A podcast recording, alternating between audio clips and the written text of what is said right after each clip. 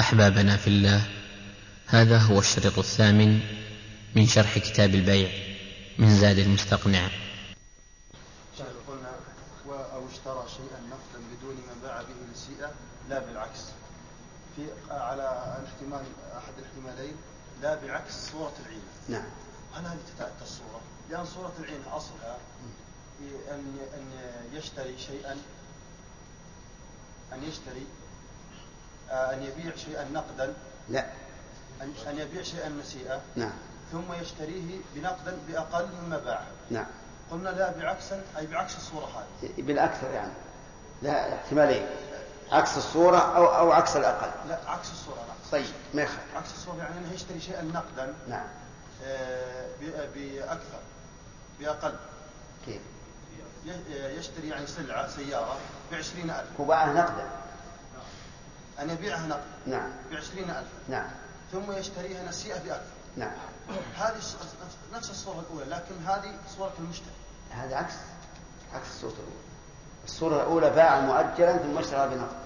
نعم. وهذه باع باع بنقد ثم اشترى بمؤجل. هذا هو نفس الطرف الثاني بس. هذه المهم هذا عكس الأولى. هي نفس المسألة يا شيخ لكن طرفين لا يا شيخ ما هي نفس المسألة.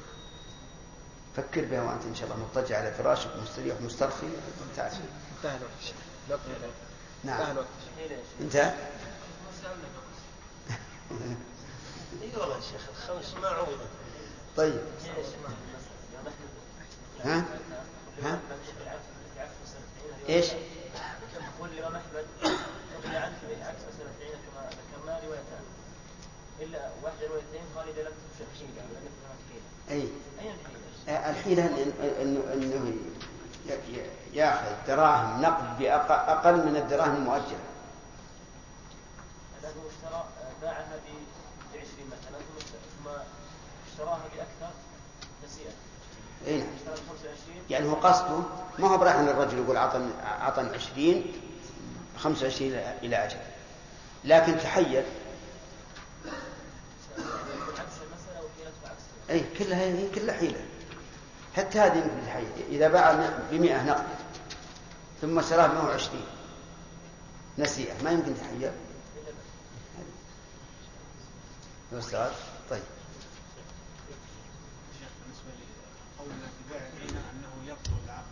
إيش؟ بيع العينه يبطل. نعم. بما انه كنا محكمين فيبطل الان البائع الذي باع السيارة ب 1000 نسيئة ب 10000 نسيئة. فهل نقول أن البيع الأول يبطل؟ إذا كان إذا كان وسيلة للثاني إذا كان الغرض منه من الأصل هو هذا يبطل. أما إذا كان لا اشتراها على أنها مؤجلة ولا علم بهذا أبدا؟ تعادل صحيح إيه تعادل صحيح. إذا بطل الأول الله عنه الرجل احتاج إلى مال فذهب إلى اخر قال اعطيني 1000 ريال على ان اوفيك بعد سته اشهر ضمن قرض أو بورصه مم. واتفق على السعر الان نعم. هل هذه صورة من صوره من صور السلف؟ وش تكون فيها؟ هذا الس- هذا الس- هو اتفق على السعر إيه لا تب من ال- من الآن. ربما في الموسم إيه ربما في الموسم تكون أكثر أو أقل. وهذا هو, هذا هو السبب أنها جاءت جازت لأن الربا المرابي رابح بكل حال. يعني. أما هذا ربما يزيد وينقص. ولهذا الناس الآن يأبون أن أن يعملوا بهذا بهذا العمل. يقول ما أدري أخاف خسر. طيب هذا ما ما مانع نعم. ذكرها يعني لو كان السعر غير سعر اليوم؟ هين. لا هو لابد مثلا الآن طبعا هو لابد أن أن يزيد أن ينقص السعر. لابد ضروري.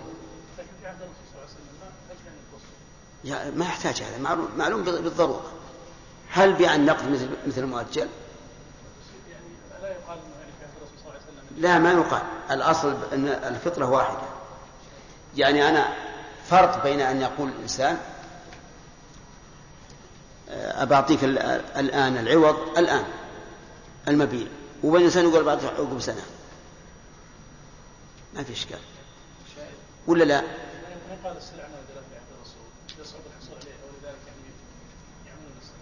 طيب. لا ما عن النادر النقود النقود قليلة ولهذا يستعملون السلام. لكن كل يعرف فرق بين بيع المؤجل وبيع الحاضر. إذا قدرنا أن الصاع بدرهم الآن لا بد المؤجل يكون الصاعين بدرهم. لا بد. مثل الثمن تماما. نعم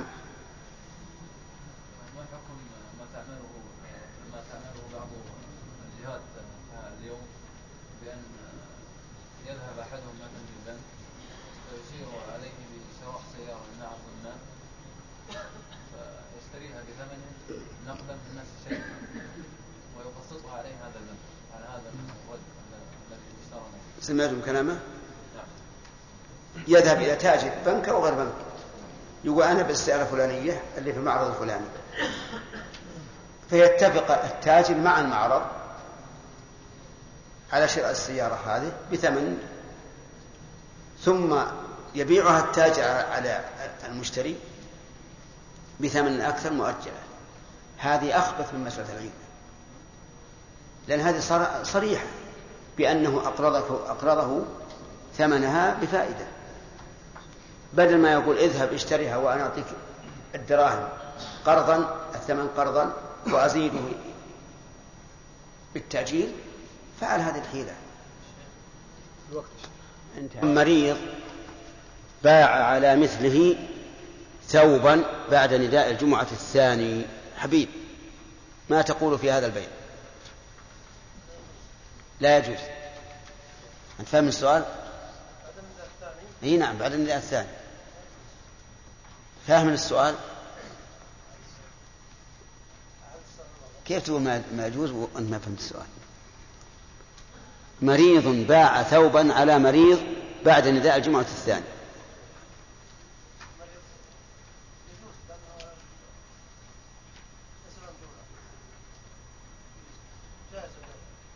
كيف يجوز؟ وهو بعد والله يقول إذا نودي للصلاة من يوم الجمعة فاسعوا إلى ذكر الله وذروا البيع إيه؟ آه، لا تلزمه الجمعة. توافقون على هذا؟ طيب صح. امرأة باعت على رجل إبريقا بعد نداء الجمعة الثاني امرأة.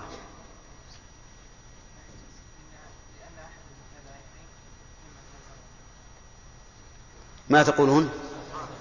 صحيح. لا يجوز البيع لأن أحد المتبايعين ممن تلزمه الجمعة والعقد لا يتبعض. طيب.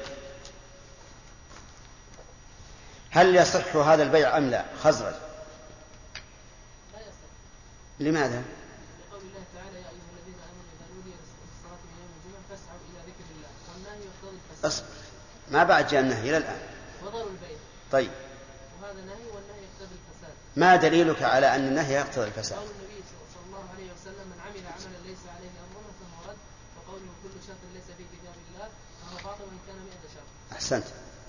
الدليل على بطلان العقود المحرمة قوله صلى الله عليه وعلى آله وسلم من عمل عملا ليس عليه أمرنا فهو رد. وقوله ما كان من شرط ليس في كتاب الله فهو باطل وإن كان مئة شرط. طيب.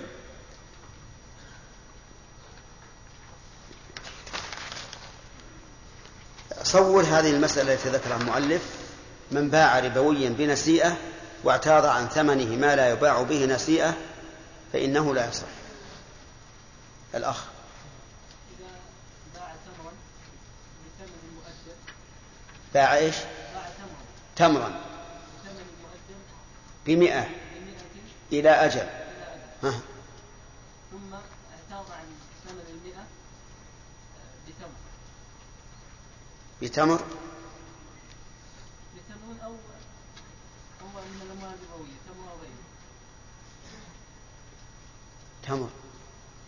غيره إيش؟ تمر أو ملح. زي. وتابع عن هذا الثمن نعم. فإنه؟ لا يصح. لا يصح. صحيح. المثال صحيح. لماذا لا يصح؟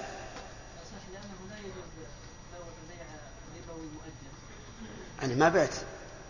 لم أبع تمرا بملح إلى أجل أنا بعت تمرا بدراهم ثم اعترضت عن الدراهم ملحا. عندما اعترضت عن الدراهم بالملح أي نعم. كأنك بعت أو لأنه ذريعة. لأنه ذريعة.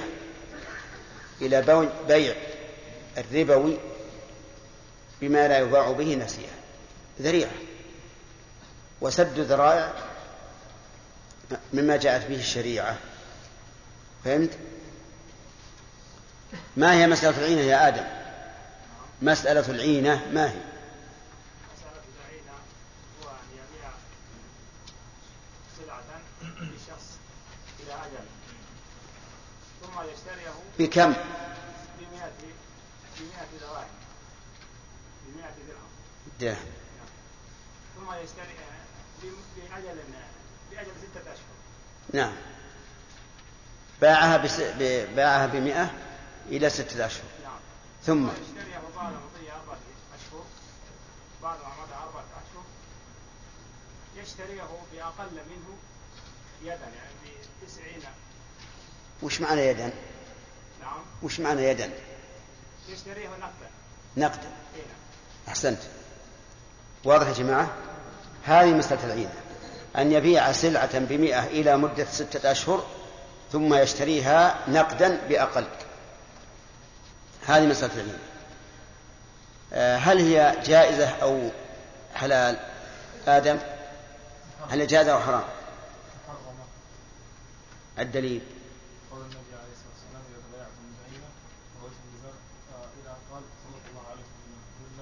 ينزعه. أحسنت. توعد من باع بذلك. علل أيضا فيها دليل وتعليل. ها؟ نعم. قد تتخذ حيلة على على الربا. طيب.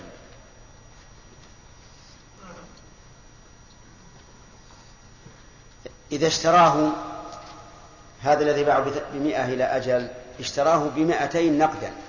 لأن الأسعار زادت. نعم يجوز في هذه الحالة. يجوز. نعم. لأنه اشتراه بأكثر مما باعه به. طيب بمئة اشتراه بمثل ما باعه به. لأنه يجوز؟ لأنه ما فيه تحيل على الربا. طيب.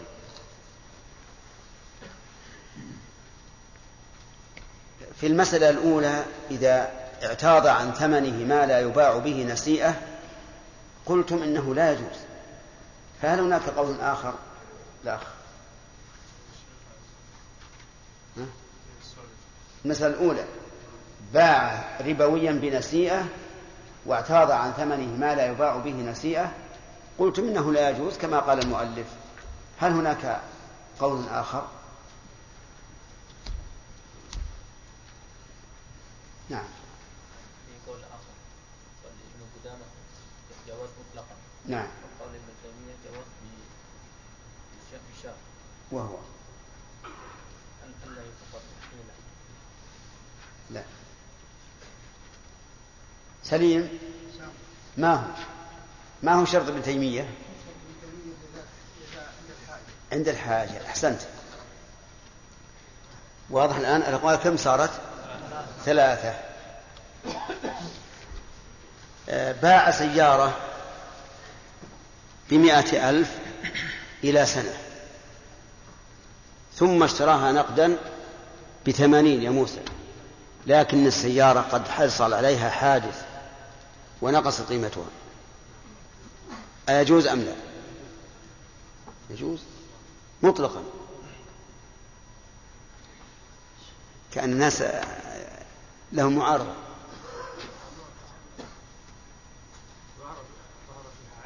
صحيح. لكن تقول يجوز مطلقا.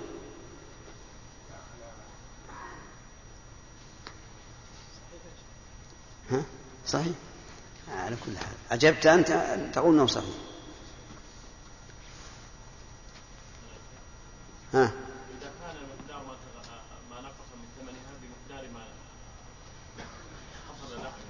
من الحادث. فهذا صحيح. صحيح. وإن كان أضيف إليه ما, ما نقص بال- بالتأجيل والنقد فهذا غير صحيح. لأن هذه مسألة مسألة العينة باع على شخص سيارة بمائة ألف إلى أجل ثم اشتراها ابن البائع بثمانين نقدا. يجوز؟ يجوز. ابنه.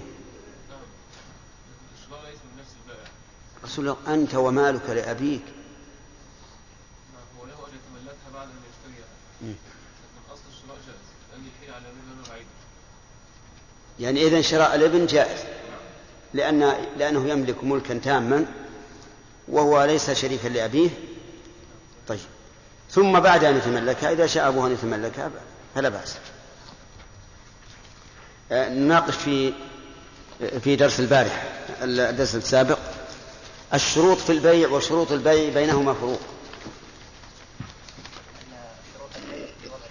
نعم أما شروط البيع في وضع المتعاقدين واحد أحسنت. أن شروط البيع من وضع الشارع يعني هو الذي قال يشترط كذا وكذا وكذا. والشروط في البيع من وضع المتعاقدين وأحدهما. الفرق الثاني يا عبيد؟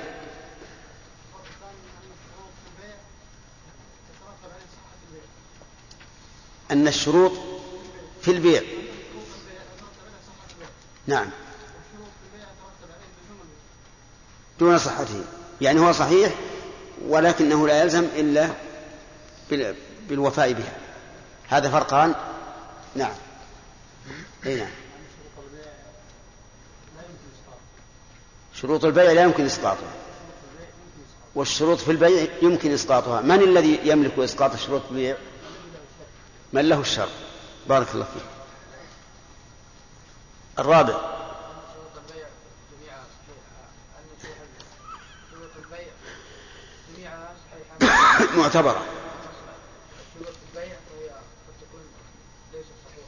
منها صحيح ومنها فاسد. طيب. بارك الله ناخذ درس جديد الآن؟ يقول رحمه الله منها صحيح و وضابط الصحيح ما لا ينافي مقتضى العقد. ما لا ينافي مقتضى العقد. فإن نافى مقتضى العقد فليس بصحيح. هذا الضابط. أو نقول انتبه ما لا ينافي مطلق العقد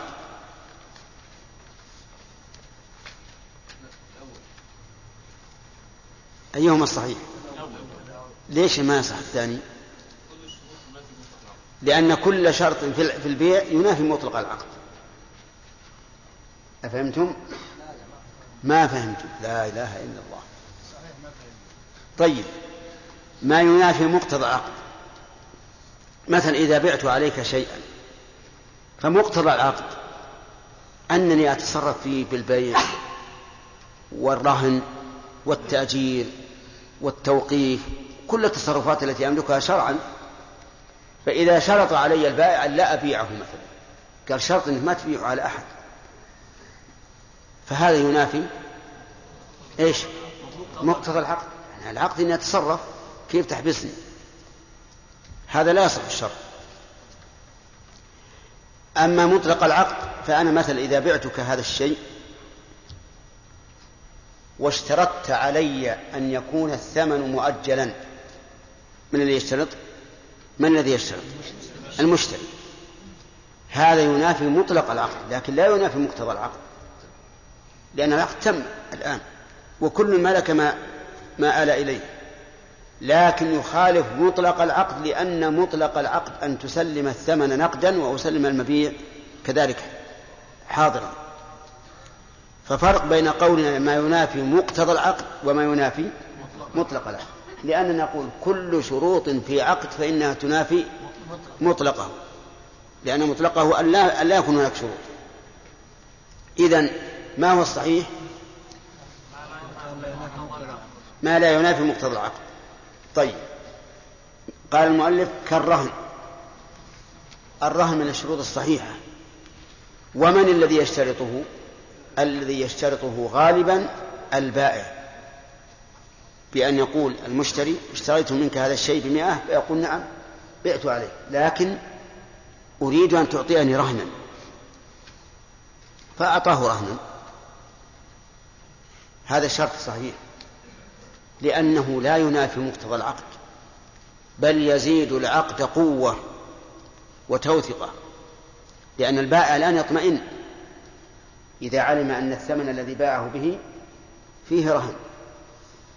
إذ أن فائدة الرهن أنه إذا لم يوفي فإنه يباع ويستوفى الثمن منه. الثاني يقول تأجيل الثمن. تأجيل الثمن. من يشترطه؟ المشتري. عكس الأول. الراهن يشترطه البائع. تأجيل الثمن يشترطه المشتري. باع عليه متاعا بمئة. فقال أنا ليس بيدي شيء الآن ولكن أريد أن يكون الثمن مؤجل إلى شهر.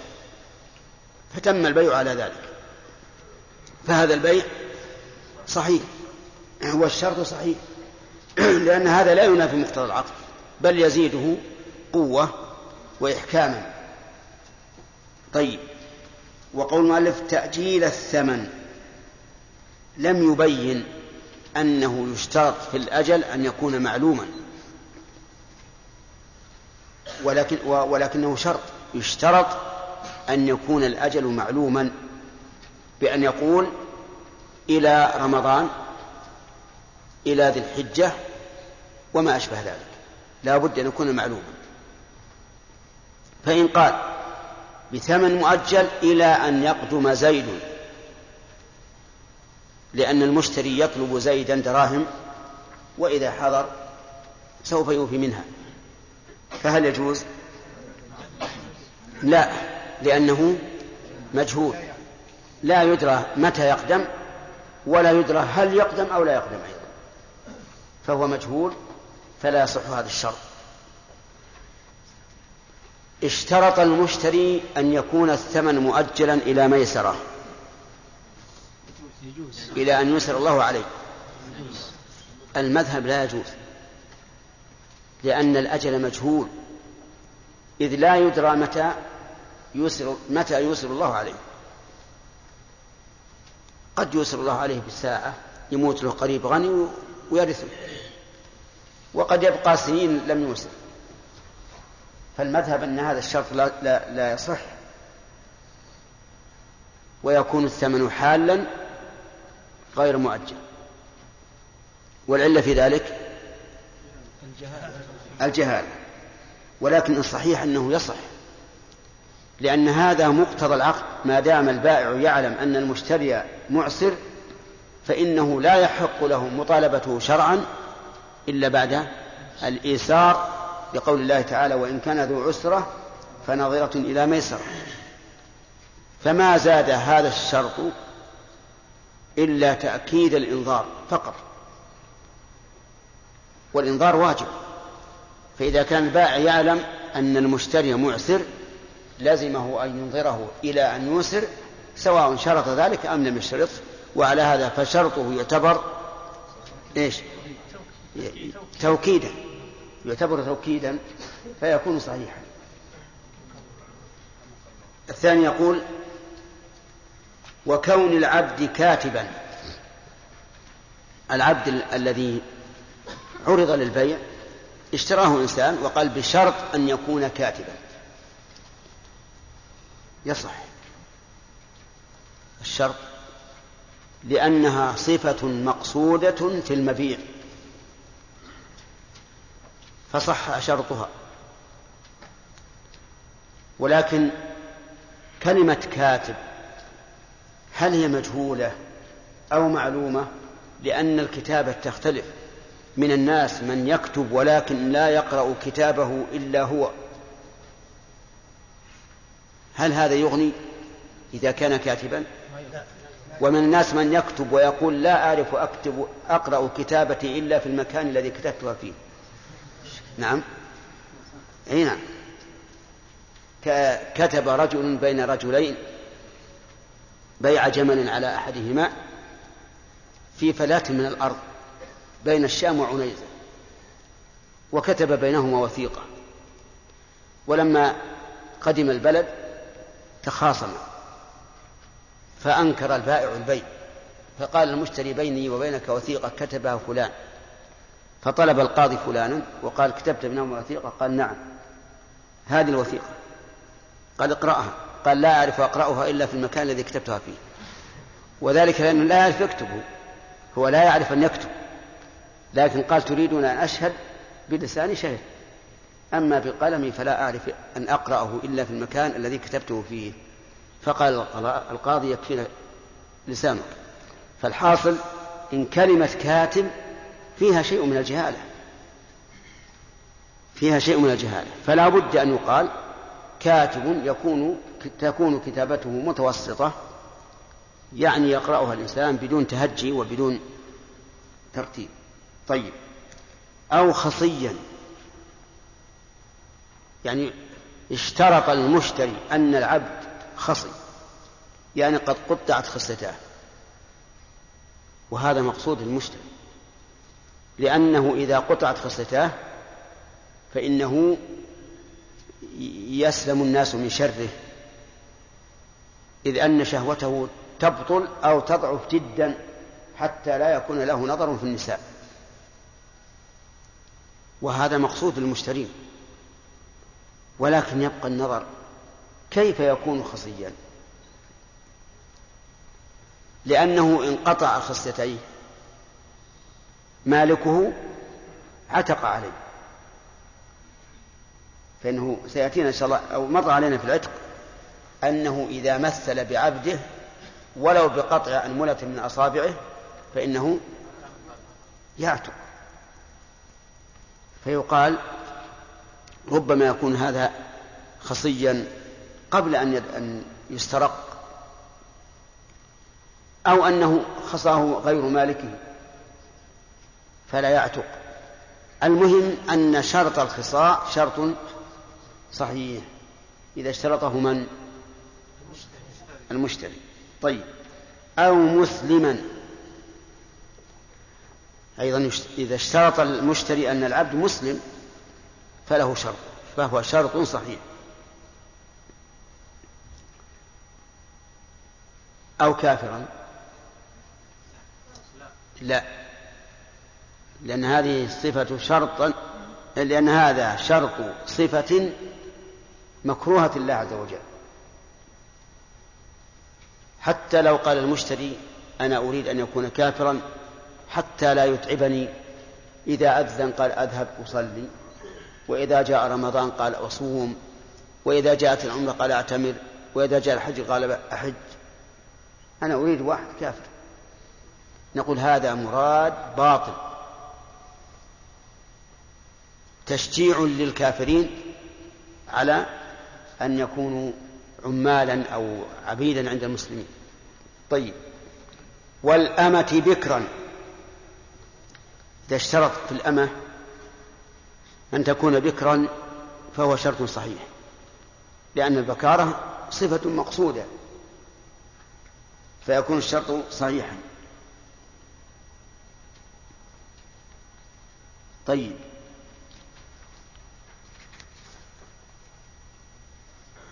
إلى أن قال لا إله إلا الله. ونحو أن يشترط. ما حكم هذه الشروط إذا كانت صحيحة؟ وفقدت.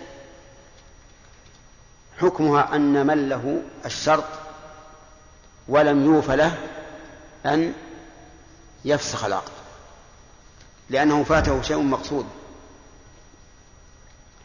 ولكن لو قال أنا لا أريد الفسخ ولكني أريد أرش فقد الصفة يعني فرق ما بين قيمته متصفا بهذه الصفة وخاليا منها. ولا ولا أريد أن أن أرد المبيع. أنا راغب فيه. مثل اشترط في العبد أن يكون كاتبا. فتبين أنه لا يكتب ولكنه عبد جيد في العمل وحسن الخلق. وقال أنا لا يهمني أن يكتب ولا يكتب لكن أنا أريد فقد الصفة. فهل له ذلك؟ نعم في هذا في هذا خلاف. منهم من يقول إن له أرش فقد الصفة.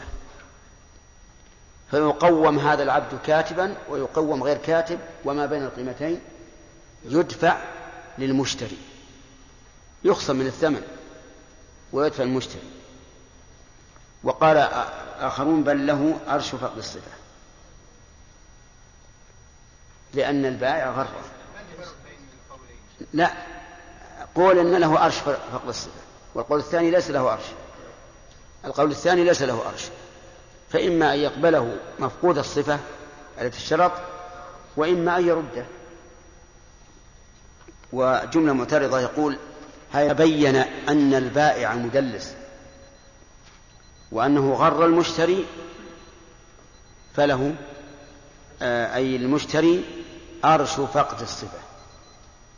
وإلا فلا لأن البائع أيضا قد يكون مغترا ويقول أنا ما رضيت ببيعه إلا على هذا إلا بهذا الثمن ولا أرضى أن ينزل من الثمن شيء.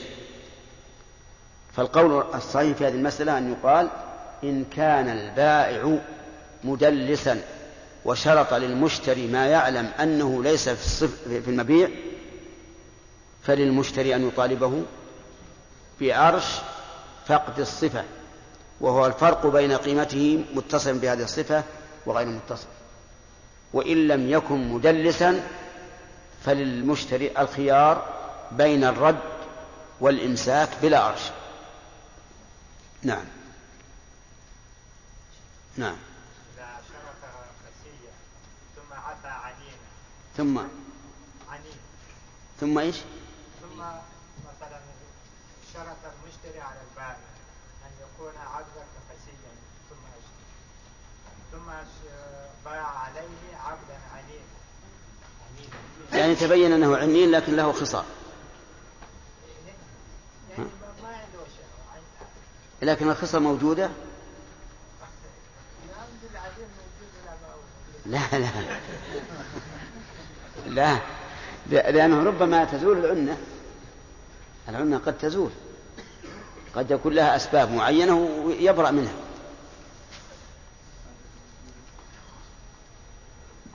يلا أجب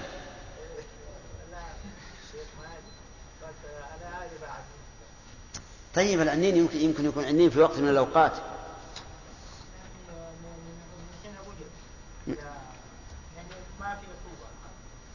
إيه، لكن ما يمكن يتداوى.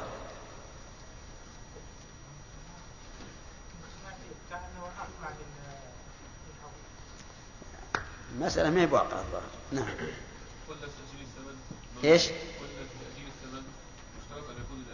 معلوم نعم. الشرط أن النبي صلى الله عليه وسلم نهى عن بيع الغرر. وهذا من الغرر. وهل كذلك الديون الشرط كل الديون. إذا أجلت لابد من من العلم بالأجل.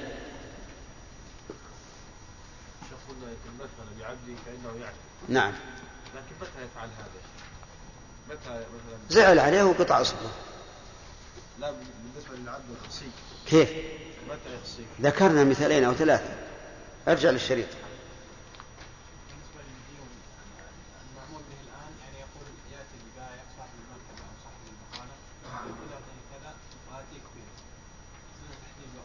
يعني هذا مو هو مؤجل هذا. هذا ليس بمؤجل. هذا حال لكنه تسامح فيه لو تأجل يعني قد يصل إلى شهر ربما في سنة أو سنتين. لكن هذا ما أجل ما حددوا أجل. هذا حال هذا. يعني يستطيع صاحب البقالة يطالبه بعد خمس دقائق. نعم. شيخ إذا باع زيد لعمرو مثلا متاع ما ثم اشترط أنه لا على أن لا يبيع هذا المتاع إلا عليه إذا أراد أن يبيع. ما وصلنا هذا بتجينا هذا عبيد الله؟ إيش؟ في في الأمة. نعم. ما في جهالة؟ لا فيه جهالة. في جهالة؟ يعني ربما يكون يعني ما- يدري بالكفارة يعني بشيء لا يدري عن ما عليه. هو إذا اشتراها ثم تبين أنها غير بكر فله الخيار. ما في شيء. طيب بارك الله فيك. قلنا إذا يجوز للسيد أن العبد أن يؤدي العبد فإذا كان إحنا قلناه قال يعني هل قلناها ها؟ ما ذكرناها. إيه خلا أجل إذا جاء الدرس الدرس نعم خالد. قلنا إن المشتري إذا قال اعطيك الثمن إذا قدم زيد قلنا لا يصح. نعم. وإذا قال اعطيك الثمن إلى ميسرة نعم. قلنا يصح. نعم. مع ان الجهالة فيه وسواء هم الفرق يا جماعة ما ذكرناه؟ قلنا إذا كان معسرا والبائع يعلم أنه معسر فإنه لا يملك مطالبته إلا إلا بعد إيساره فيكون هذا الشرط مؤكدا فقط لأن مقتضى العقد إذا كان معسرا أن لا يطالب حتى يوسر. أبدا مقدم زيد ما عليه منه. أي ارتباط بينه وبين مقدم زيد؟ لكن شرط مجهول. وهذا الرجل المشتري غني. ما هو معدم. ولا هي وليست دراهمه مع زيد لو كان بعد دراهم مع زيد ربما نقول مثل إذا إذا اشترط ال- الأجل إلى الإيسار نعم. الأخ. يلا. شيخ بعض الناس يضع سيارة عن شركة تبيع السيارات نعم يبيعونها 100000 مثلا فيأتي رجل ويرغب بهذه السيارة لكن ليس عنده 100000 فيقول أريد أن أشتريها 120000 فيقول إيش أريد أن أشتريها بأكثر من هذا السعر مؤجل نعم. لكن الشركة يقولون لا نلزمك بشراء السيارة لا إيش؟ لا نلزمك بشراء السيارة كيف لا نلزمك شلون يعني؟ يعني شيخ الرجل البائع وضح عندهم بيع أماني. قال خذها بع هذه السيارة بمائة ألف. فجاء مشتري وقال ليس عندي مائة ألف لكني أريد أن أشتريها منك بمائة وعشرين ألف من الشركة يا شيخ وش الشركة؟ ما هو الدلال هو؟ أقول الشركة ما هي بمنزلة الدلال؟ طيب. الشركة ترجع إلى إلى صاحب السيارة وتقول له هذا رجل يريد أن يشتريها إلى أجل ب 120 إذا وافق صاحب السيارة ما في مانع. هو هذا اللي فهمنا هو اللي تريد؟ لا يا شيخ ها. المسألة يا شيخ الآن مسألة فعل العين يا شيخ إيه. ذكرتم يا شيخ اشتراط أنهم أنه أن الشركة ليس لهم غرض في ب- بشراء السيارة لكن لو قالت الشركة يا شيخ نحن نشتري السيارة لكن لا يلزمنا أن نبيعك إياها يعني يريدون أن يشتروا- السيارة من صاحبها؟ ما يجوز هذا. لأنهم لأن العلماء يقولون إن الوكيل لا يجوز أن يشتري ما وكل في بيعه. إلا بعد مراجعة صاحب المال. نعم. سليم مثلا سلف مني اشتريت اشترى مني انسان سلعه أجل إلى سنه وبعد سنة مضي ست, شهور جاني قلت له ثمن كامل قال خذ الدراهم قلت أنا أنا أنا بيني وبينك سنة. قال ب- بالدر- هذا كله. حقك هذا وش طيب. نقول إن شاء الله هذا داخل في دعاء الرسول عليه الصلاة والسلام. رحم الله امرأ سمحا إذا باع سمحا إذا قضى. إذا اشترى. سمحا إذا قضى سمحا إذا اقتضى ولكن البائع ما عليه حرج يعني عبد ما عليه حرج أل- أليس بطيب نفس منه؟ أقول أليس بطيب نفس منه؟ طيب الحمد لله. إيش؟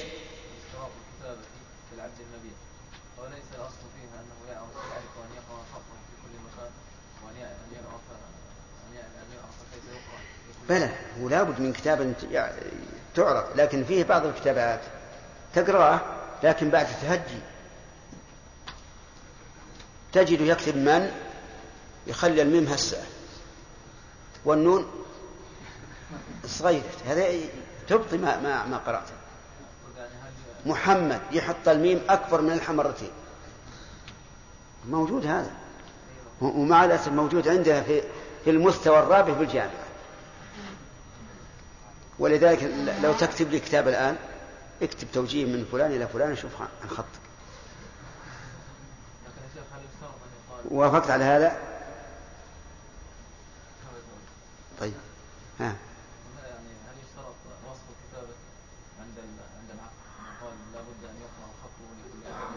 لا هو عند الإطلاق عند الإطلاق. لا بد أن يقرأ. لكن كما قلت لكم القراءة تكون مرة بمشقة ومرة بغير مشقة. والظاهر أنه إذا أطلق أنه لا بد أن يقرأ بسهولة. إيه نعم.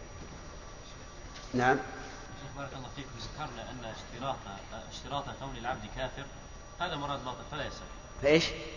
يكون لا يصح لأنه مراد باطل وفيه تشجيع الكفار. آه كافر نعم نعم إذا اشترطه كافر. نعم. شيخ بارك الله فيكم هل يشكل على هذا أن الأصل في العبد الأصل في العبد أن يكون كافر؟ هذا اشترط اشترط وما اشتراه واطلق اشترط شرط أن يكون كافر هناك يعني فرق بارك الله. نعم. يعني اذا كان الأصل كافر ثم نعم. أسلم فيما بعد. أي نعم. كافر. فإن اشترطوا ذلك. لكن هذا اشترط أن يكون كافرا.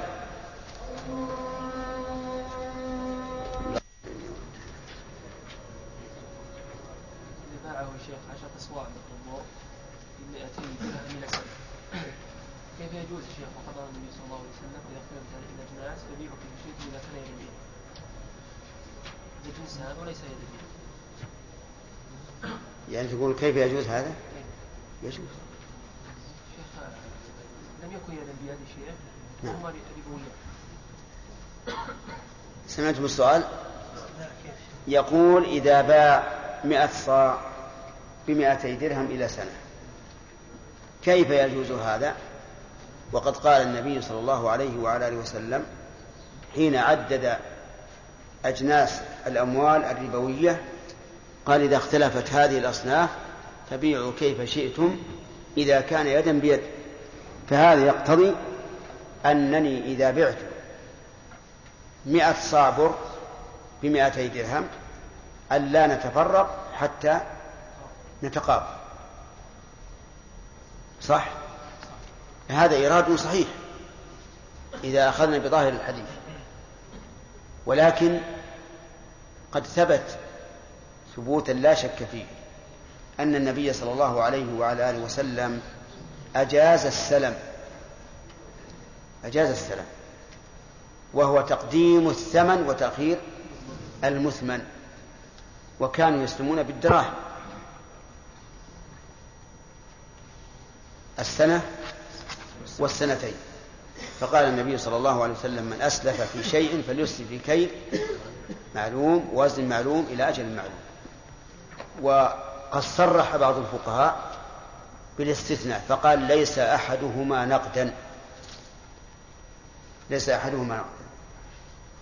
فإن كان أحدهما نقدا فلا بأس. نعم. آدم؟ إذا كان في مسألة اشتراط المشتري إيش؟ المشتري إذا إذا أعد السؤال. المشتري إذا اشترط على البائع أن يكون العبد يعني مثلا كاتبا ثم وجده أنه غير كاتب. في مثل هذا قلنا فيه خلاف. يعني إذا كان البائع إذا كان مدلس يعني يرد العرش الناقص وإذا كان يعني قلنا إذا لم يكن مدلسا في هذه الحالة كيف يكون أنه غير مدلس؟ اي نعم غير مدلس. والرجل اشترط عليه أن يكون كاتبا. فشرط أنه كاتب. وهو غير مدلس. البائع يكون اشترى هذا العبد على أنه كاتب. قال له البائع الأول اللي باع عليه إنه كاتب. فاشتراه البائع على أنه كاتب ثم باعه على أنه كاتب. مدلس ولا غير مدلس؟ ها؟ يمكن ذاك ما هو ما هو راح يطلب الأول. يمكن قريب له ولا صديق له يقول ما, ما أروح أطالب. انتهى الوقت.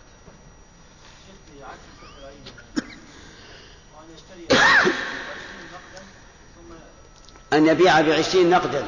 أن يبيع بعشرين نقدا ثم يشتري ب- بخمس وعشرين نسيئه شيخ ذكرنا ان هذا يعني جائزين إلى عنف وهذا ربا واضح ليس ربا واضح يعني هو الان باع ب 20 ثم تعلق بسمته 25 ما ما يعني الفضل واضح ما هو واضح لأن كثيرا ما, ما إن الإنسان يبيع الشيء ثم يندم يندم عليه ويشتريه. انتهى الوقت يقول الحجاج. مال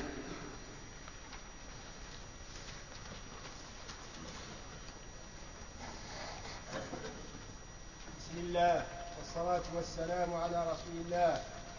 قال المصنف رحمه الله في باب الشروط في البيع. ونحو ونحو أن يشترط البائع سكن الدار شهرا. وحمل وحم وحملان البعير إلى حملان. وحملان البعير إلى موضع معين. الظاهر بالضم. حملان مثل غفران وشكران. نعم.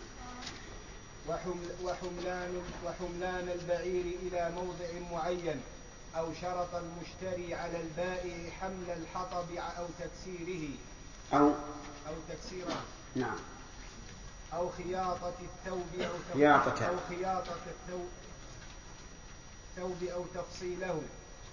وإن جمع بين شرطين بطل البيع. نعم. وإن وإن جمع. وإن جمع بين شرطين بطل البيع. بس. بسم الله الرحمن الرحيم. الحمد لله رب العالمين. وصلى الله وسلم على نبينا محمد وعلى آله وأصحابه ومن تبعهم بإحسان إلى يوم الدين. سبق لنا أن الشروط في البيع تنقسم. نعم. نعم. صحيح وفاسد. وأن الفاسد ينقسم. عباس؟ نعم. أن الشروط في البيع تنقسم. نعم. نعم.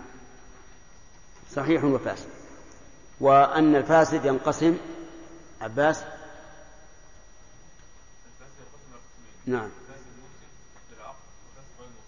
فاسد مفسد وفاسد غير مف- غير مفسد. آه، مثل للصحيح يا عبد الله. مثل للصحيح. نعم. الرهن. الرهن الرهن اشتراط الرهن. نعم.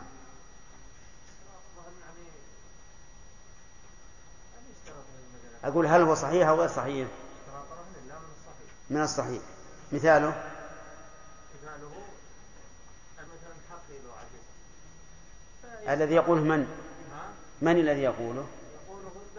البائع لا يقوله نعم الذي سي- سيبيع نعم. الذي سيبيع؟ الذي سيبيع السلعة هو الذي يقول الكلام هذا. إذا الرهن من مصلحة من؟ مصلحة البائع. مصلحة البائع. طيب. كون العبد كاتبا من الذي يشترطه؟ الأخ. هنا. إذن هو من مصلحة المشتري. طيب. تأجيل الثمن. شرط صحيح. من الذي يشترطه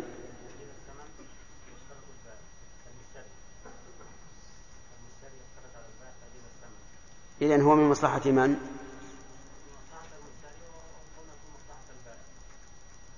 من مصلحة المشتري. هذا هو الأصل. وقد يكون مصلحة البائع لكنه خلاف الأصل. إذا لم يفي بالشرط عباس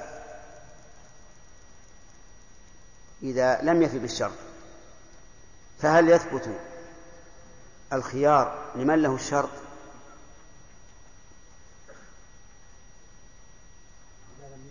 نعم. اشترط أن يكون العبد كاتبا ولم يكن فتبين أنه لا يكتب. ها؟ هل للمشتري خيار؟ له الخيار. لأنه فات فات غرضه. طيب. إذا متى لم يفي من شرط عليه فلمن له الشرط؟ الخيار. ثم قال المؤلف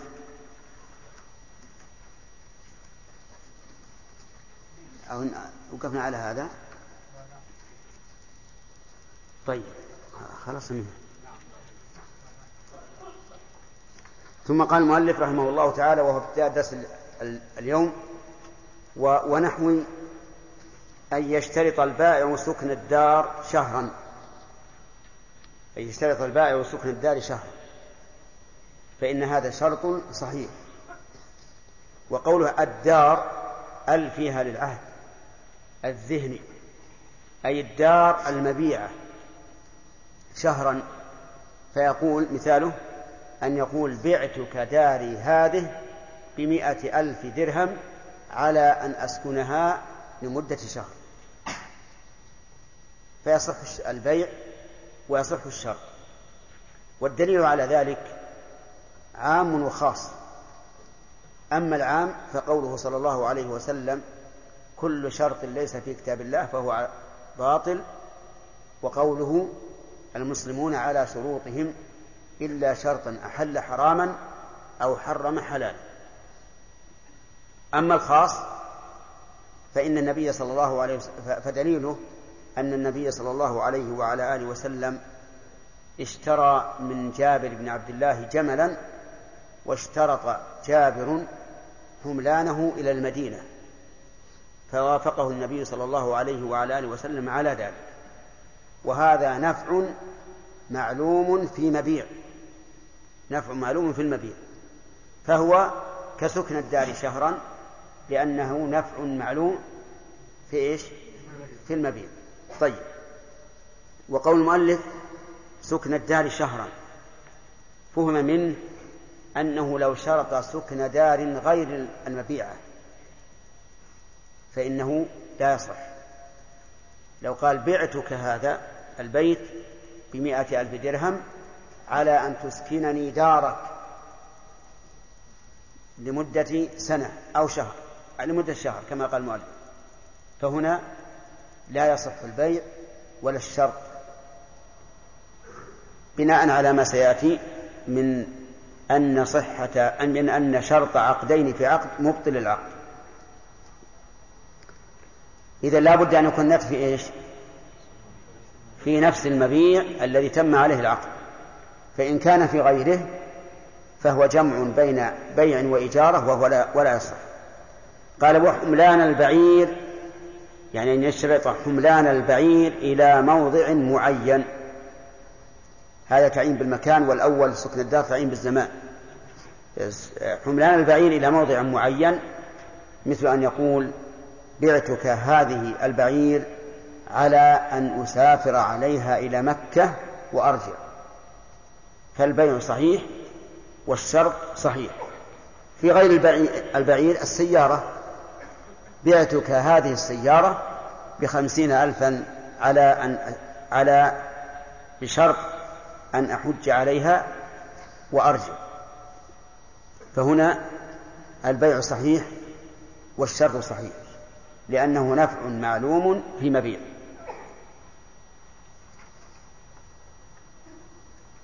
طيب فإن قال قائل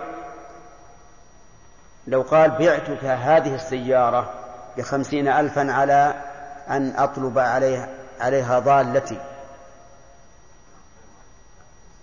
فهنا لا يصح الشرط لماذا؟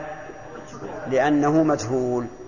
وقد نهى النبي صلى الله عليه وسلم عن بيع الغرر وإذا جهل الشرط جهل الثمن لأن مقابل الشرط المجهول من الثمن غير معلوم. وجهالة الثمن تؤدي إلى بطلان إلى بطلان البيع لأنه من شروط البيع العلم بالثمن. واضح؟ طيب.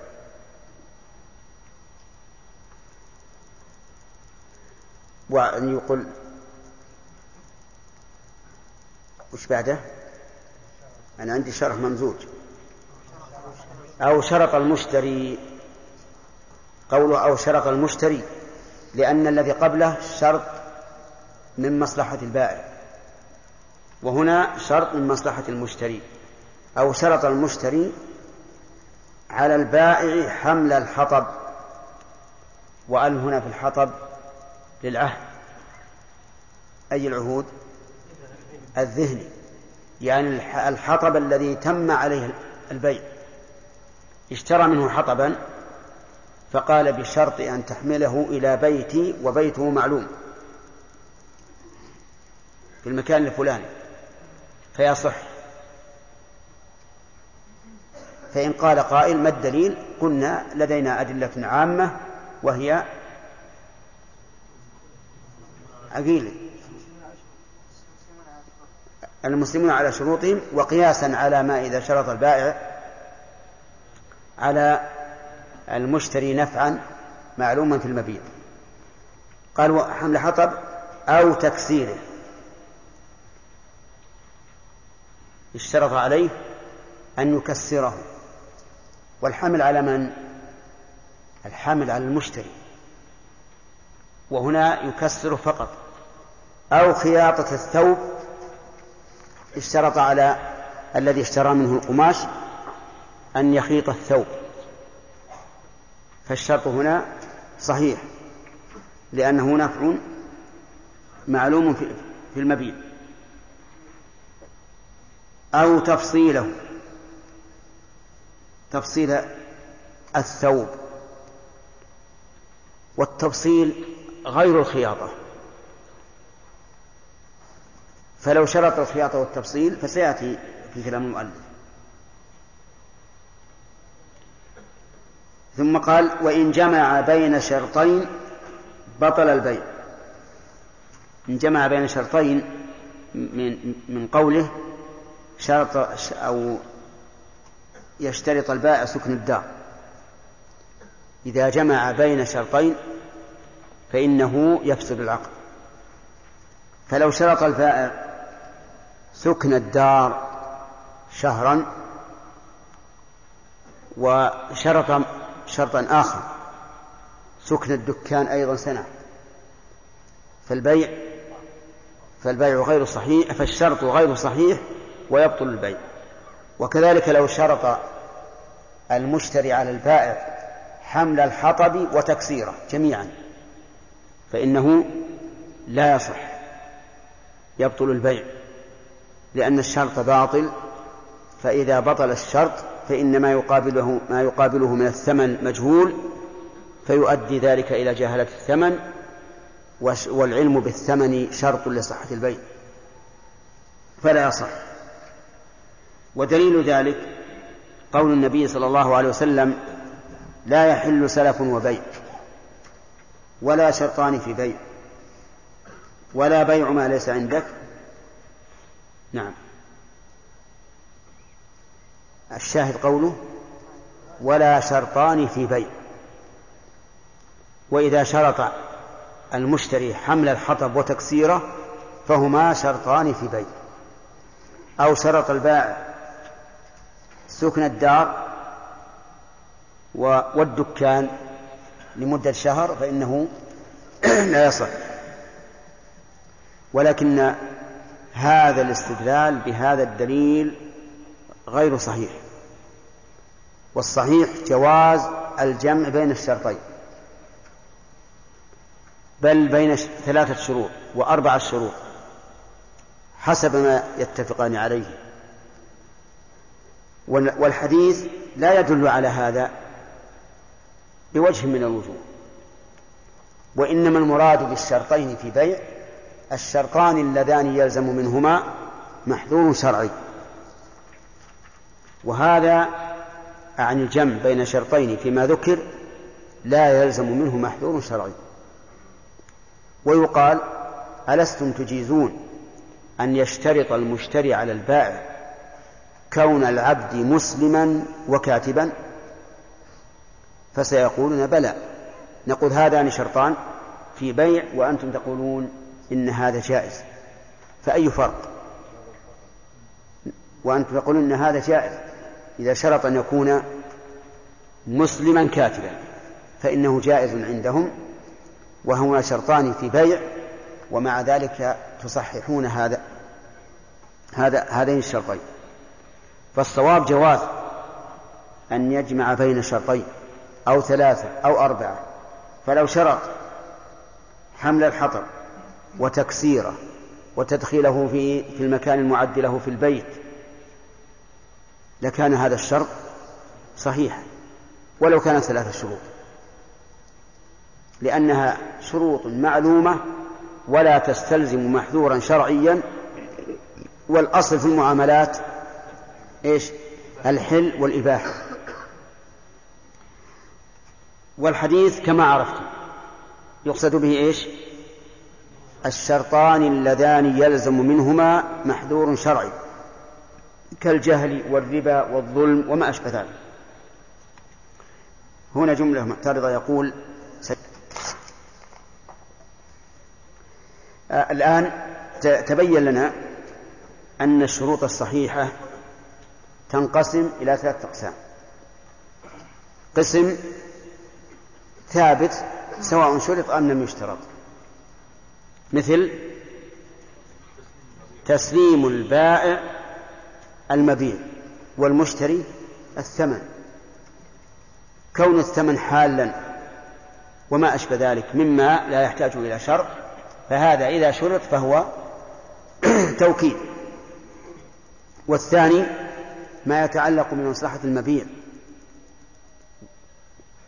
وليس نفعا مستقلا يعني ليس نفعا ينتفع به البائع أو المشتري ولكنه من مصلحة العقد مثل الرهن وكون العبد كاتبا والأمة بكرا والدابة هملاجة وما أشبه ذلك. والثالث شرط نفع إما للبائع وإما للمشتري. الذي للبائع مثل أن يشترط إذا باع داره سكناها شهرا. والذي للمشتري مثل أن يشترط على البائع أن يحمل الحطب وما أشبه ذلك. هذان النوعان إذا جمع فيهما بين شرطين كان البيع على ما ذهب إليه المؤلف وهو المذهب فاسدا والصواب أنه صحيح ولا بأس به. القسم الثاني من أقسام الشروط ما أشار إليه بقوله ومنها فاسد يبطل العقد. يعني وفاسد لا يبطل العقد. مثال الفاسد الذي لا, لا, لا يبطل العقد ما سيأتي إن شاء الله تعالى في كلام المؤلف.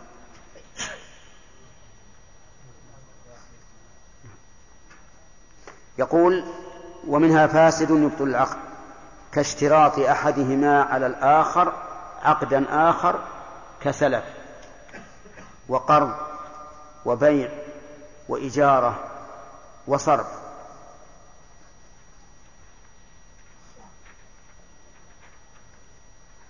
هذا فاسد يفسد العقد إذا شرط أحدهما على الآخر عقدا آخر. كسلف يعني يعني بذلك السلم. والسلم تقديم الثمن وتأخير المثمن. فيقول المشتري للبائع هذه مئة درهم بمئة صاع من البر تعطينيها تعطيني إياها بعد سنة. هذا سلم فإذا باع أحدهما على الآخر شيئا كدار مثلا وقال بشرط أن تسلمني مئة درهم بمئة صاع من البر. فالشرط هنا فاسد مفسد للعقد فاسد مفسد للعقد فإن قال قائل لماذا فصل هذا عن ما عما سبق؟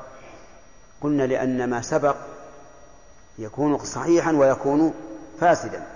إذا شرط شرطا واحدا كان الشرط صحيحا وإن جمع بين الشرطين صار فاسدا. أما هنا فهو فاسد من أصله ما فيه تقسيم ولذلك فصله عما سبق. كذلك اشترط قرض آه، قال له أقرضني. آه، قال له بع علي بيتك. هذا. قال نعم بشرط أن تقرضني مئة ألف. يقوله من؟ البائع. البائع قد احتاج إلى مئتي ألف مثلا. فقال له المشتري أنا أشتري منك هذا هذا البيت بمائة ألف. قال أبيعه عليك بشرط أن تقرضني مائة ألف. فهنا الشرط فاسد ومفسد للعقد فلا يصح القرض ولا يصح البيع. كذلك بيع لو اشترط عليه بيعا فطلب منه أن يبيعه سيارته قال نعم أبيعك إياها بخمسين ألفا بشرط أن تبيع علي سيارتك بخمسين ألفا أو بأقل أو بأكثر. فهنا لا يصح البيع. لا, لا, الأصل ولا المشروط وإجارة الإجارة يقول بعتك هذا البيت بكذا وكذا وليكن بمائة ألف بشرط أن تؤجرني بيتك. بشرط أن تؤجرني بيتك لمدة سنة. فالعقد لا يصح. لأنه جمع بين عقدين. وكذلك أيضا إذا شرط عليه صرفا. مثل أن يقول بعني بيتك بمائة ألف. فيقول نعم. بشرط أن تصرف لي هذه الدنانير بدراهم. فهنا يبطل البيع والصرف. الدليل الدليل أن النبي صلى الله عليه وعلى آله وسلم نهى عن بيعتين في بيعة. نهى عن بيعتين في بيعة. وقال من باع بيعتين في بيعة فله أوكسهما أو الربا. هذا هو الدليل. وهذا الدليل بل وهذا الاستدلال بهذا الدليل غير صحيح. لأن النبي صلى الله عليه وسلم إنما نهى عن بيعتين في بيعة وقال له أوكسهما أو الربا وهذا لا ينطبق على ما ذكر إنما ينطبق على مسألة العينة التي سبقت وهي أن يبيع شيئا بثمن مؤجل ثم يشتريه نقدا بأقل. فهنا نقول هذه بيعتان في بيعة لأن المبيع واحد والعقد؟ لا. العقد اثنان بيعتان ولهذا قال له أوكسهما يعني أقلهما أو الربا. فهنا إذا باعه بمئة مؤجلا واشتراه بثمانين نقدا فنقول إما أن لا تأخذ من المشتري شيئا وهو الزائد وخذ بالأقل وهو كم؟ الثمانون. فإن أخذت الزائد فقد وقعت في الربا. لأن النبي صلى الله عليه وعلى آله وسلم قال له أوكسهما أو الربا. واضح يا أخوان؟ غير واضح. آه، بعت هذا هذا هذه السيارة بمئة ألف إلى سنة. هذه بيعة. اشتريتها من من المشتري بثمانين نقدا. هذه بيعة أيهما أوكس؟ الثمانين. أنا أيها البائع إما أن أقتصر على الثمانين ولا أطالبه بالزائد وهو عشرون فإن طالبت فإن طالبته بالزائد فهذا هو الربا.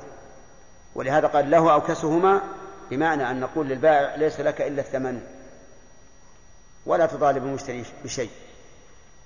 أو له إيش؟ الربا. لأنه هذا لا شك حيلة على الربا.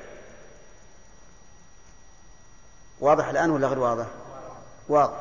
طيب.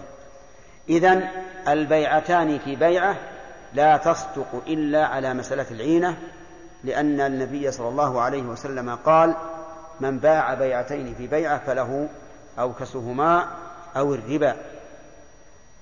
له أوكسهما أو الربا.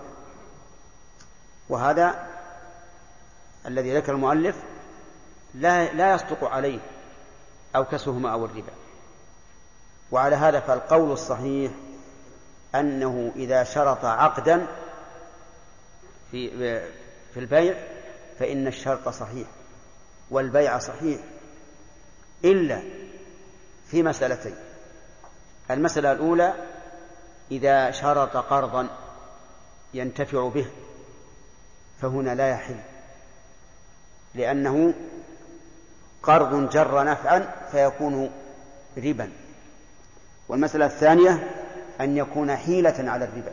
يشترط بيعا آخر أن يشترط بيعا آخر يكون حيلة على الربا فإنه لا يصح. ويدل لذلك أن الأصل في المعاملات الحل.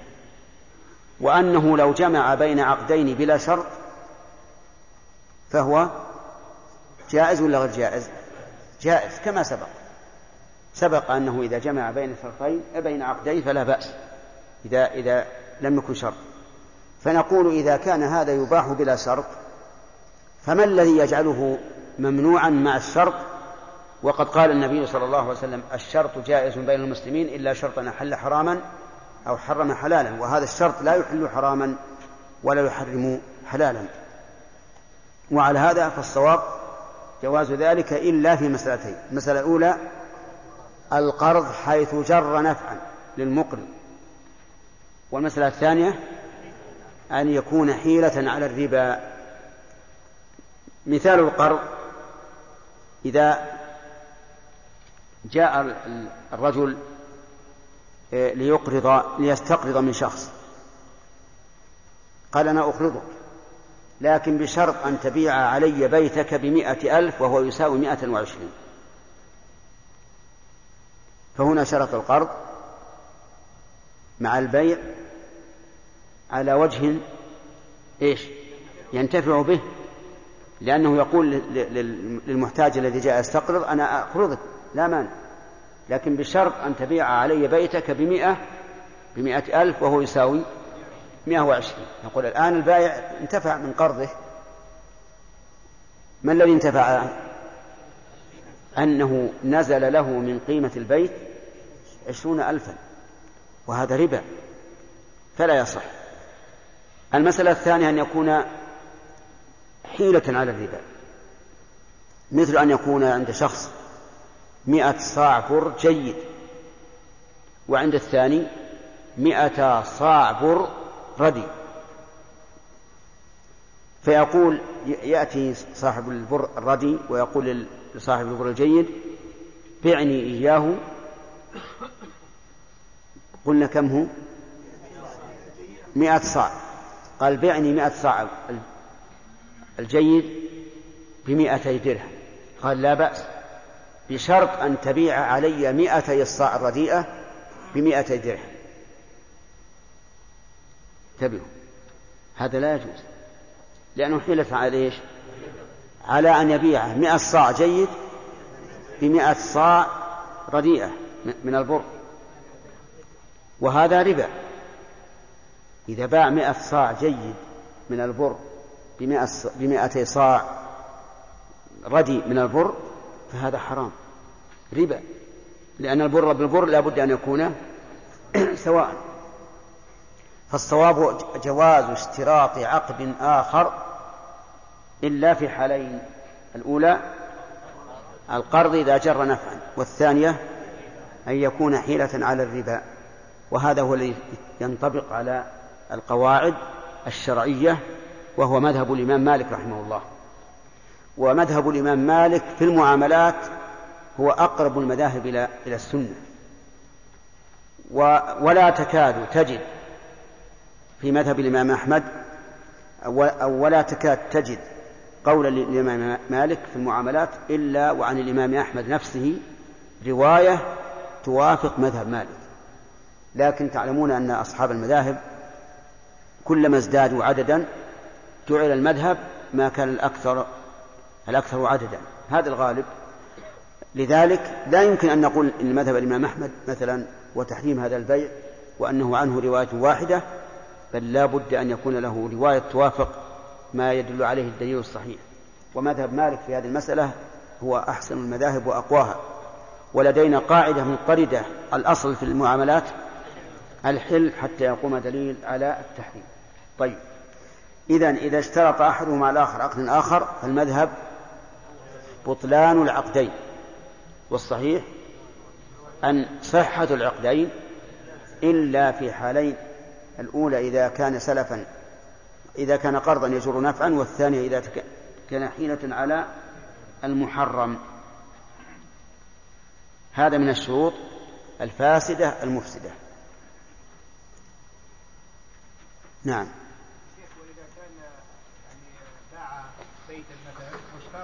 قرضا لكن لا على أساس إنه يعني هو انتهى الوقت؟ ها؟ ما انتهى سبحان الله. أنا أسمع الساعة. ما طيب. أجل انتظر. يقول رحمه الله وإن شرط أن لا خسارة عليه أو متى نفق المبيع وإلا رده أو لا يبيع ولا يهب ولا يعتق أو إن أعتق فالولاء له أو أن يفعل ذلك بطل الشرط وحده. ذكر المؤلف رحمه الله هذا القسم الثاني وهو الفاسد الشرط الفاسد غير المفسد. الشرط الفاسد غير المفسد. فيفسد الشرط ويصح العقد. وضابطه أن يكون الفساد مختصا بالشرط لمنافاته مقتضى الشرع. ويكون العقد من أصله موافقا لمقتضى ويكون الشرط من أصله موافقا لمقتضى الشرع لأنه لا يخالف مقتضى العقد. مثاله شرط أن لا خسارة عليه. من الشارط؟ البائع المشتري. واحد ثالث. نعم. من الذي يشتري لا خسارة عليه؟ المشتري يا أخي. المشتري واضح. قال المشتري أشتريه منك بمئة بمئة ألف أو أكثر وأقل بشرط أن لا يكون علي خسارة. يعني لو نزل السوق وبعته بأقل فلا خسارة عليه. الخسارة على البائع. هذا الشرط لا يصح. لأنه مخالف لمقتضى العقد لأن مقتضى العقد أن المشتري يملك المبيع فله غنمه وعليه غرمه ومالك. وقد قال النبي عليه الصلاة والسلام الخراج بالضمان يعني من له ربح شيء فعليه آه، خسارته ومعلوم أنه لو ربح هذا المبيع فالربح لمن؟ للمشتري لا شك إذن إذا كان الربح له للمشتري فلا يصح أن يشترط الخسارة على البائع فإذا قال قائل هل العقد صحيح؟ قلنا نعم لأن العقد قد تمت فيه الشروط وانتفت الموانع. والخلل هنا إنما هو بالشرط. كذلك شرط متى نفق المبيع وإلا رده. متى نفق؟ نفق يعني صار منافقا. ها؟ إيش معنى؟ يعني زاد. متى نفق المبيع أي زاد وصار له سوق يشترى وإلا رده على البائع. هذا أيضا شرط فاسد. لأن لأنه يخالف مقتضى العقد إذ أن مقتضى العقد أن المبيع للمشتري سواء نفق أو لا. نعم. الثالث قال أو أن لا يبيع ولا يهب. شرط أن لا يبيع. من الشارط؟ بائع نعم. شرط البائع على المشتري أن لا يبيعه. يقول المؤلف إن الشرط فاسد. وظاهر كلامه ولو كان للبائع غرض صحيح في هذا الشرط. ولكن الصحيح أنه إذا كان للبائع غرض صحيح في هذا الشرط فإن الشرط صحيح. أما إذا كان قصده أن يحجر على المشتري فالشرط غير صحيح. مثال الذي له غرض أن يبيع مملوكا له هو في نفسه غالي على شخص يثق به ويعلم أنه لا يزداد عند هذا المشتري إلا خيرا. فقال أبيع عليك غلامي هذا وإن كان عندي غاليا لكن أنا أعلم أنه عندك سيستفيد أكثر مما إذا كان عندي ولهذا أشترط عليك أن لا تبيعه. هذا غرض مقصود ولا غير مقصود؟ مقصود لا شك. فيصح الشر. يصح الشر. لأن فيه غرضا مقصودا للبائع. وكذلك لو قال بشرط أن لا تبيعه على فلان الذي يشتري العبيد ويؤذيه. فهنا له غرض. يصح الشرط أو لا يصح؟ يصح. فإذا قال المشتري أنا حر قلنا نعم أنت حر.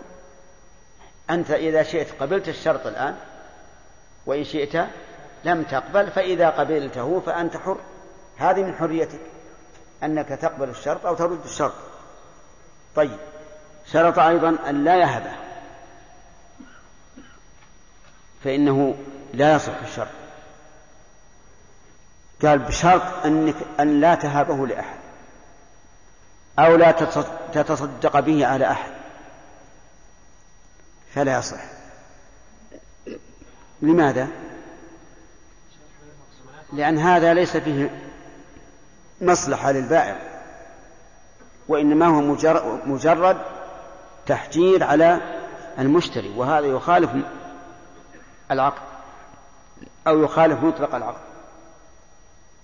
فلا, فلا يصح لأنه يخالف مقتضى العقد فلا يصح. فإن قيل ما الفرق بين الهبة وبين البيع إذا شرط أن لا يبيع فهو صحيح وإذا شرط أن لا يهبه فهو غير صحيح فهو فهو غير صحيح. قلنا لا فرق ولهذا نقول القول الصحيح أنه إذا شرط عليه ألا يهبه فإنه يصح أو لا يصح إيش التفصيل؟ إذا كان له غرض مقصود فلا بأس. وإن لم يكن له غرض مقصود فإنه لا يصح هذا الشرط لأنه تحجير على المشتري. طيب فإن قال قائل هو تحجير على المشتري بكل حال. لأنه إذا لم يهبه والتزم بالشرط أمكنه أن يخرج يخرجه عن ملكه. بماذا؟ بالبيع مثلا. قلنا وكذلك نقول بالبيع. ما دمنا نعرف أن البائع قصده بعدم باشتراط أن لا يهبه أن لا يخرجه من ملكه فسواء جاء بلفظ الهبة أو جاء بلفظ البيع أو بغير ذلك لأن الأمور بمقاصدها. كذلك أيضا إذا اشترط أن لا يعتقه فالشرط فاسد والعقد صحيح. لأنه ينافي مقتضى العقد. إذ مقتضى العقد أن يتصرف المشتري تصرفا تاما.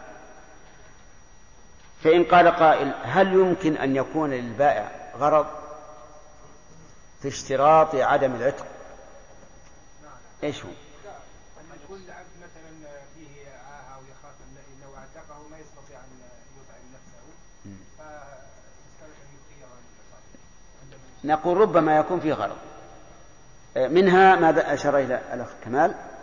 أن يكون هذا العبد لا يتمكن من الكسب فيشترط أن لا يعتقه لأن لا يهمله. وربما يشترط أن لا يعتقه لأنه لو عتق صار حرا وتصرف كيف شاء وربما يؤدي تصرفه هذا إلى الفسوق والفجور أو الذهاب إلى الكفار أيضا إذا كان أسيرا من قبل فيذهب إلى أهله في عند في الكفار وما أشبه ذلك.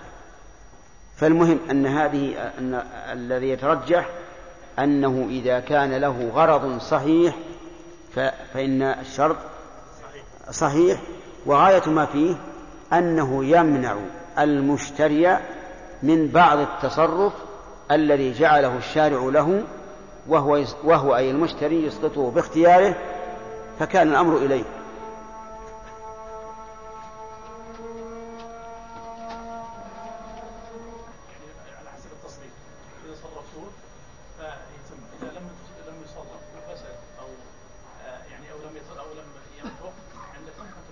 هذا لا لا يجوز. لكن هو ما في جهالة. ها؟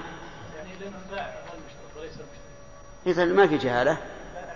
ما يخالف ما يخالف. باعه مثلا مئة حبة بمئة ريال. بمئة ريال. وقال له ما تصرف فهو, فهو تام بيعه وما لم يتصرف فبيعه غير تام. أولى. هي طيب كم يتصرف؟ طيب ما ندري.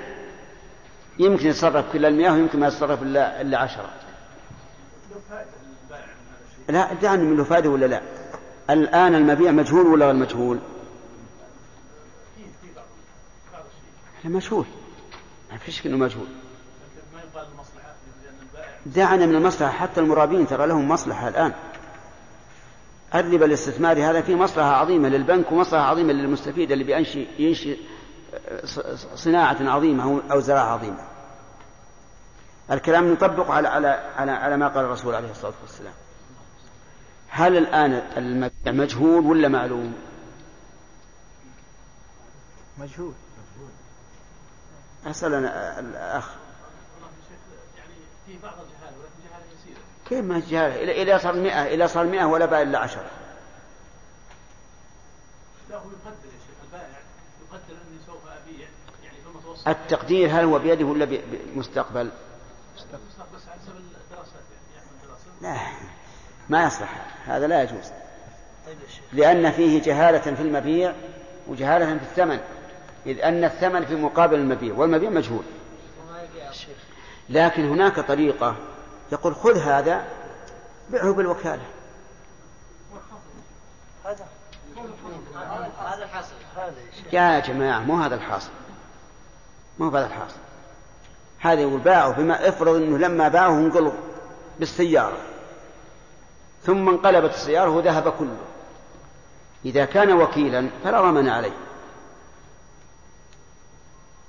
وإذا كان مشتريا فالضمان عليه. فرق بين الوكالة والبيع. البيع ينتقل ملك هذه الأشياء إلى ملك المشتري. والوكالة ما له دخل. افرض أنه جاب الدكان واحترق الدكان. إذا كان بيعا. يضمن نعم فعل المشتري. إذا كان بيعا فعل المشتري. راحت عليه خسارة. إذا كان وكالة. لا يضمن. لا يضمن. فالطريقة الصحيحة أن يقول خذ هذه مثل مئة علبة بيعها ولك على كل علبة كذا وكذا منها. أو يقول نقدرها مثل مئة علبة بثمانين والربح بيني وبينك. إذا باعه مثل بمئة صار الربح بينهما أنصافا. نعم يا ناصر. اذا اشترط البائع على المشتري ان لا يعتق العبد نعم. قصده ان يبقى بملكه. ولكن يعني ما يعني بنيته ان لا يخرج عن ملكه نعم ف... ف... يعني المشتري وهب العبد هل يلزم يعني ما في نيته يلزم إذا علمنا إذا علمنا أن نيته أنه لا يريد إخراجه عن ملكه فلا بأس. فلا يجوز فلا تجوز الهبة. لكن مع ذلك حتى لو وهبه يجب على الواهب أن يقول للموهوب له لا تعتقه. حتى لا يخالف مقصود البائع الأول. نعم يعني المشتري العبد يلزم الشرط السابق إيه لأن, لأن البائع الأول قصد هذا لغرض. نعم. أي نعم. في قوله صلى الله عليه وسلم ولا في بيع المقصود الشرط الذي فيه محذور شرعي نعم. لو قيل شيخ ان هذا أصلا المحذور الشرعي ممنوع أخرى نعم. من المحذور الشرعي حتى لو لو شرط واحد فانه يبطل فيحمل المطلق على المقيد. وهو شرطان أي منهي عنه. النبي عليه نعم. يعني لأن في بعض الأشياء لا تكون منهيا عنها إلا إذا اجتمعت. وإذا انفردت صحت. فمثلا ما ذكرناه من شرط من شرط بيع وسلف؟ إيه فالمهم أن الرسول قال الشيطان في بيع يعني معناها أنهما يقعان في النهي عند انضمامهما. انتهى الوقت. انتهى الوقت. نعم. الله تعالى وإن شرط أن لا خسارة عليه أو متى نفق المبيع ولا وإلا رد أو لا يبيعه ولا يهبه ولا ي- ولا ي- ولا يعتقه أو إن أعتق فالولاء له أو أو أن يفعل ذلك بطل الشرط وحده إلا إذا شرط العتق بسم الله الرحمن الرحيم.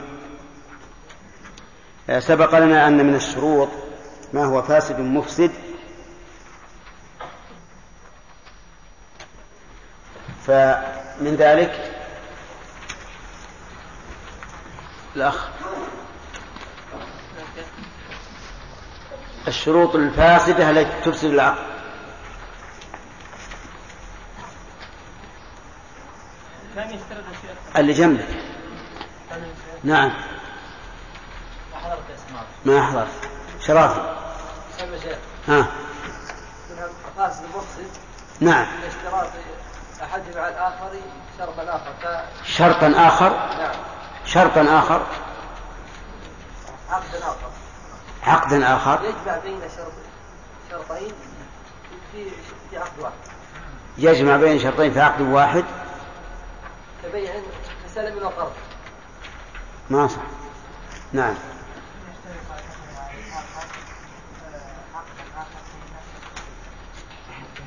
أن يشترط أحدهما الآخر عقد آخر. في نفس العقد. مثاله. في مثال.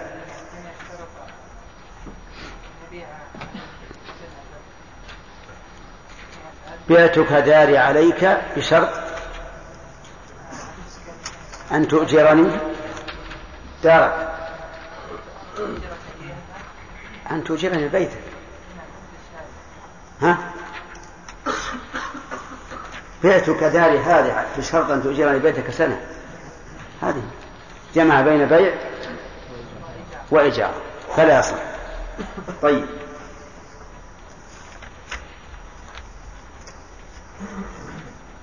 يلا أحمد الغني بعتك هذا البيت بشرط أن ترهنني بثمنه بيتك. مرة ثانية. إيه. السؤال مرة ثانية. بعتك بيت هنا بمائة ألف. بشرط أيها الإخوة في ختام هذه المادة نسأل الله أن نلقاكم في لقاءات متجددة.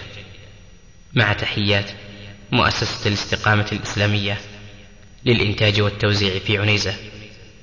شارع هلالة رقم الهاتف والناسخة الهاتفية صفر ستة ثلاثة ستة أربعة ثمانية ثمانية ثمانية صفر والرقم الثاني صفر ستة ثلاثة ستة أربعة خمسة ثمانية ثمانية صفر ورقم صندوق البريد اثنان وخمسمائة وألف